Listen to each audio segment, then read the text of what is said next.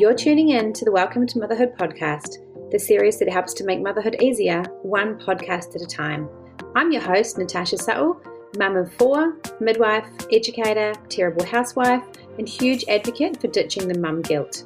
Find advice for all your motherhood questions from birth onwards. So here we go, let's get into it.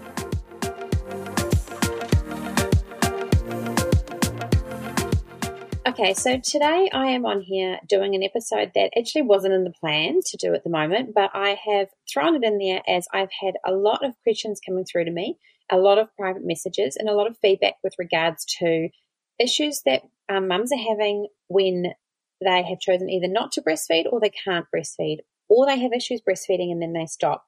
So, this episode, I'm going to go into a few bits and pieces with regards to basically when you're not breastfeeding.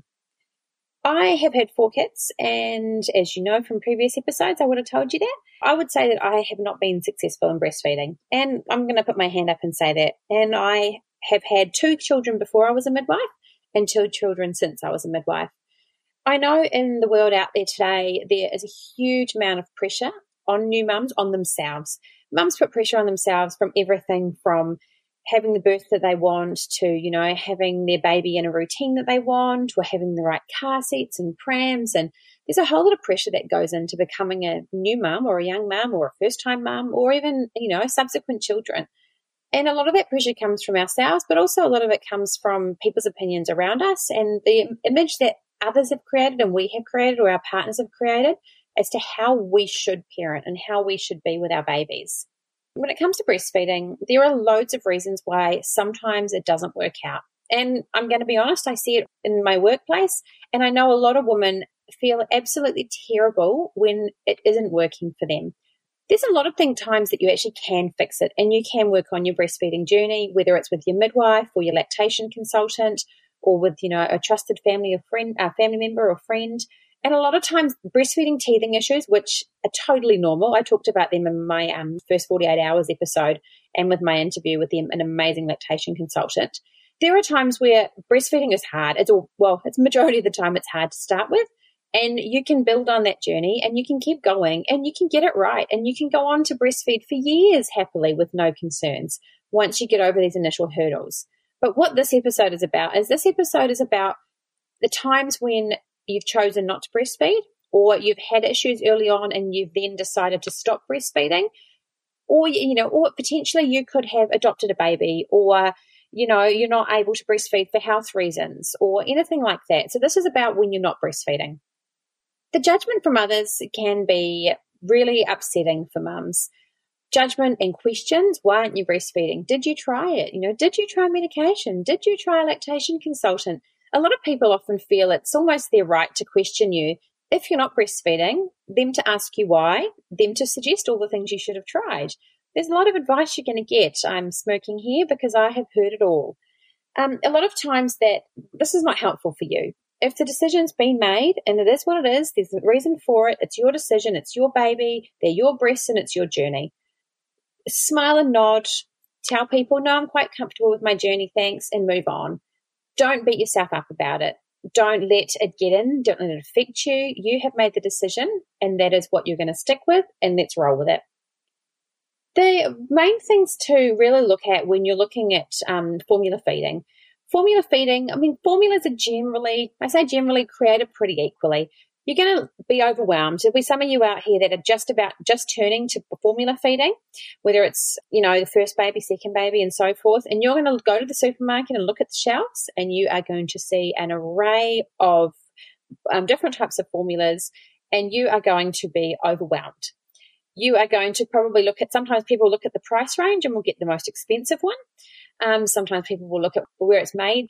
They will purchase ones that they know they're going to be able to get from their local store regularly do a little bit of research. Choose one. You're going to try one for your baby. Sometimes your baby's tummy might not agree with it. Some of the ones that have, uh, they say they're gold formulas will have added iron often into them. And sometimes they can make babies a little bit constipated. So you may find it's a bit of trial and error to see which one works for your baby best.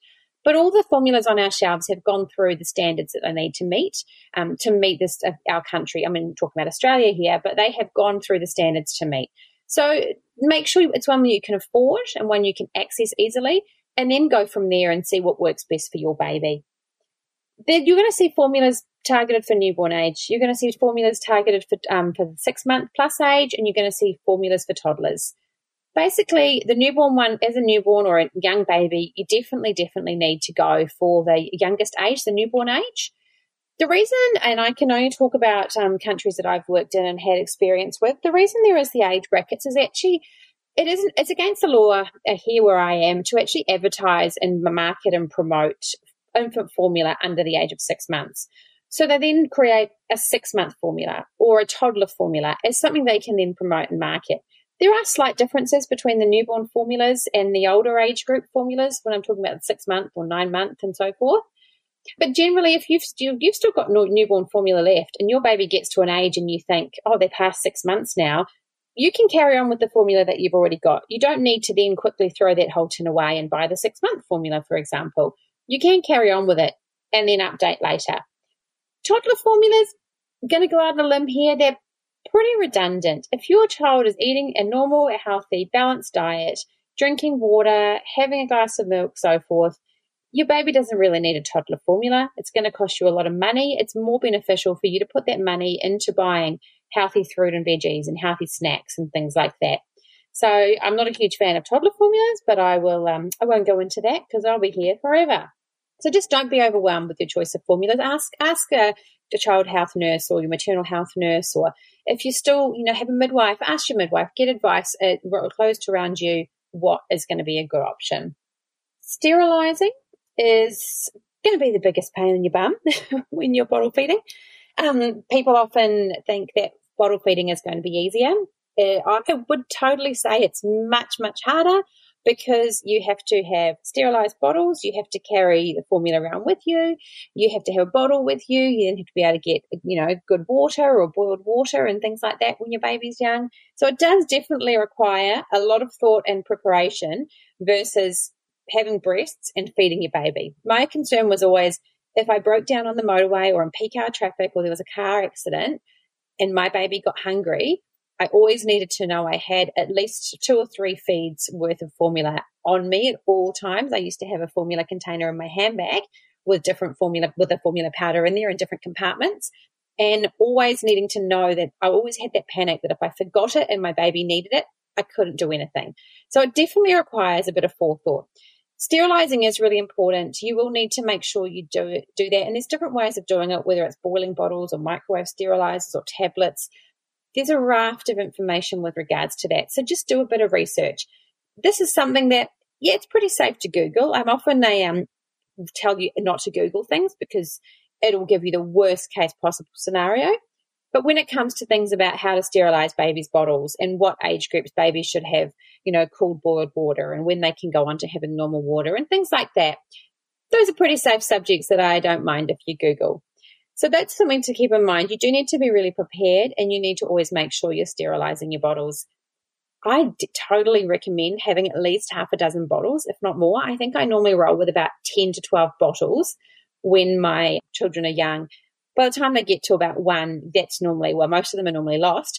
I normally have about four or five, but I definitely re- recommend the more the better in those early days because if you're starting formula feeding from a young age, you're going to be sleep deprived, you're going to be tired, your house is probably going to be a little bit chaotic, which is normal. Probably not going to be the cleanest your house has ever been either. Again, very normal you don't want to be panicking about sterilizing, only having three bottles and having to roll through the sterilizing every few hours. So definitely it's better to have a bigger stock of bottles. Um, when I say that, I would recommend having the same bottles so the teats are the same, just because getting your baby, especially when they are younger, getting them used to a teat and things like that sometimes can take a little bit of trial and error. I mean, hey, there's always babies that literally see bottle drink, you know, no problem. Any teat, you know, anything like that. But other babies don't. So sometimes baby, it's good to stick with the similar ones. Talking about having multiple bottles, one thing to keep in mind is, um, and I know I've had a lot of first time mums really concerned and confused about this when I've looked after them, is that there are different teats for different ages um, and different flows and things like that. So just be really mindful. Like someone might buy you a pack of bottles or, you know, give you bottles or anything like that. Just be mindful that the teats are the appropriate ones for your baby's age group because it does differ and the flow of the milk is different based on the teat. So that is something to be mindful of. It often gets forgotten, and women say, "Oh, my baby's just spilling it up or spewing it up," or or the opposite. You know, my baby's like sucking crazily and isn't getting anything. It can generally be the teat potentially is wrong. Another thing to be mindful of is if your baby does have any kind of medical condition like reflux where you're having a thickened formula, it, it, you need to be mindful about having a little bit of a bigger teat because as you can imagine, milk will flow through a small teat easily. As soon as you thicken it, it's probably more custard than milk, so it definitely does take a lot more to get through. So that's a little bit off topic, but it is something to be mindful of, as I know that also catches people out when they're not aware. So, lots of bottles. That's probably my biggest tip that you can take from today is lots of bottles, please. It makes life a lot easier. Now, I'm going to get back to how potentially you feel about your decision. I'm going to be talking out there to, there'll be mums out here listening to this that will be really comfortable with their decision.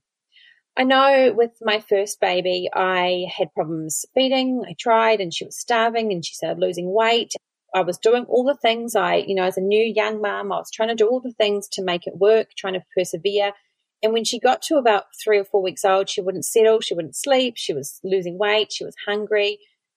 I midwife, midwife at the time actually said, "Here, here's some formula."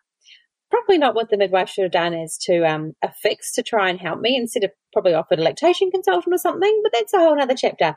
She said, "Here's a sachet of formula. See if she likes this."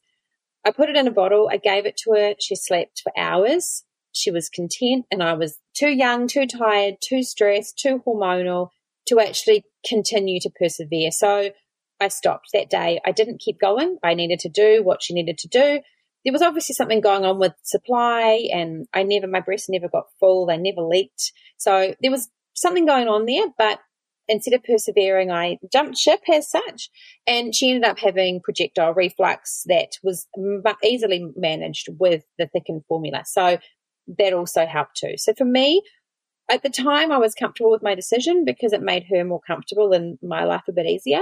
Later on, though, I did have a bit of guilt about did I not persevere enough? You know, was three or four weeks of this crying, skinny, unsettled baby, not enough and all that kind of stuff going around my head. And I know there'll be other people exactly the same that someone might have pointed you in the direction of formula, you stopped breastfeeding, and you may feel a bit guilty about that now. So you made your decision based on how you felt at the time, the information you had at the time, and what was going on for you and your baby at the time. So you've gone with it, you roll with it, and you need to move on and not beat yourself up about how you feel about that. I had another baby only a couple of years later, and I still was very hormonal, very young, very, you know, backwards and forwards. Um, my partner was overseas working at the time. So it was, again, stressful time, very hectic. I chose to formula feed from the start with her. I didn't even attempt to breastfeed. I just thought it didn't work last time. I couldn't get it right. Oh, my breasts don't work. I can't do this. So I formula fed. And people judged, people judged, I was going to say, judged silently, some judged openly and suggested all these things I should be doing. But generally, they, I think it was more the looks or, oh, she's on a bottle already. But I felt quite comfortable with that decision, to be honest, even if I, might, I possibly could have tried. I possibly could have fed her and it could have been successful. But I felt comfortable with that decision for me at the time. Seven year gap between two and three. So fast forward seven years, baby number three, um, tried to feed her, tried supplements to increase milk supply, pumped every two or three hours, never could get more than a few mils. She was unsettled. She was also over nine pounds, so she was very hungry. So I mixed fed from a few weeks and that went on. I probably did both for about two months or so, two, three months. And then I stopped the breastfeeding. It was very small and what I was getting was very minimal. But again, happy with, I was comfortable with my decision because I felt like I give it a red hot cracking go. Again, baby four. I probably did more this time. I tried more supplements. I tried medication and I just didn't get going, put it that way. So there's obviously something going on there with me and supply and all that kind of stuff. But I look back now and I don't beat myself up about my decisions. Um, I probably could have, with baby one, I could have persevered longer and tried more tactics. With baby two, I could have tried to start with. But you know what? All my children have turned out pretty healthy. Um, and I, I know that, I mean, breastfeeding and breast milk is amazing. Absolutely amazing. I rave about the benefits all the time. And I'm probably preaching to the converted because you guys would have heard how amazing breast milk is, amazing it is for your baby and also the health benefits for mum. But I'm talking here about when it doesn't work or when it's been a choice not to breastfeed. I really, really need you guys to know that you need to be empowered that you've made a decision for yourself, for your family, and for your baby. And a lot of people feel judged, and I am getting a lot of feedback about feeling judged in the hospital, feeling judged in public, feeling judged by partners, family, all of that stuff. And it is what it is. People are going to give you their judgment and give you their opinion because that's what people do. We live in a society of people saying what they think, whether it's on Facebook or social media, a different social media ways, or in person, or the old lady at the checkout, you know, in the supermarket. People are going to give you their feedback. But I need you to know that breastfeeding isn't bottle feeding. Bottle feeding, it is feeding your baby. Feed is Best is a big campaign that has been promoted for a while now. You'll see a lot of stuff on social media about Feed is Best, you know, Feed is Best, Feed is Best. And at the end of the day, you as mum make that decision for you and your baby. It's your decision and you make it and you stick with it and you own it. Don't let people get into your head. Don't feel judged. Just know that your baby is going to do well because you love your baby, because you're feeding your baby. You're investing time in doing, making the right decisions for your baby. So I mean, I'm not going to pretend I don't think breastfeeding is amazing and don't wish that it could have been easier for me. I wish, absolutely, I wish that it was, I could persevere. After a few weeks, it was hard, it got better. Supply wasn't an issue, and my babies, you know, were fed and totally okay with that. But that wasn't my story. And I'm happy to support people who it's not their story either, because I feel like they need more people out there to say, cool, you've made your decision. That's, that's great. Your baby's happy. You're happy that's it. That's all the conversation that needs to be had.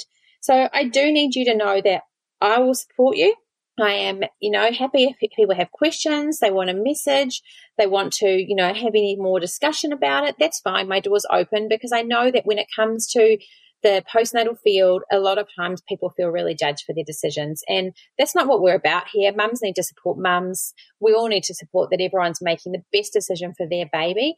And everyone loves their babies, so they're doing what they think is right for them, and that's all that matters. So feel free to comment on my Instagram or Facebook or message me on any of those avenues and start the conversation. Hopefully, this has made any of you out there feeding your baby with a bottle right now as you listen to me know that there are people that will absolutely support you. And if there are people judging you or commenting and making you feel any less of a mum for making that decision, you don't need that. Ignore it move forward and know that you've got a whole bunch of us cheering you on. Thanks for tuning in to this episode of the Welcome to Motherhood podcast. Be sure to subscribe to be alerted when each new episode hits the airwaves. I hope you enjoyed it and can walk away with a few key take home messages to help you make your motherhood journey that little bit easier. See you next time.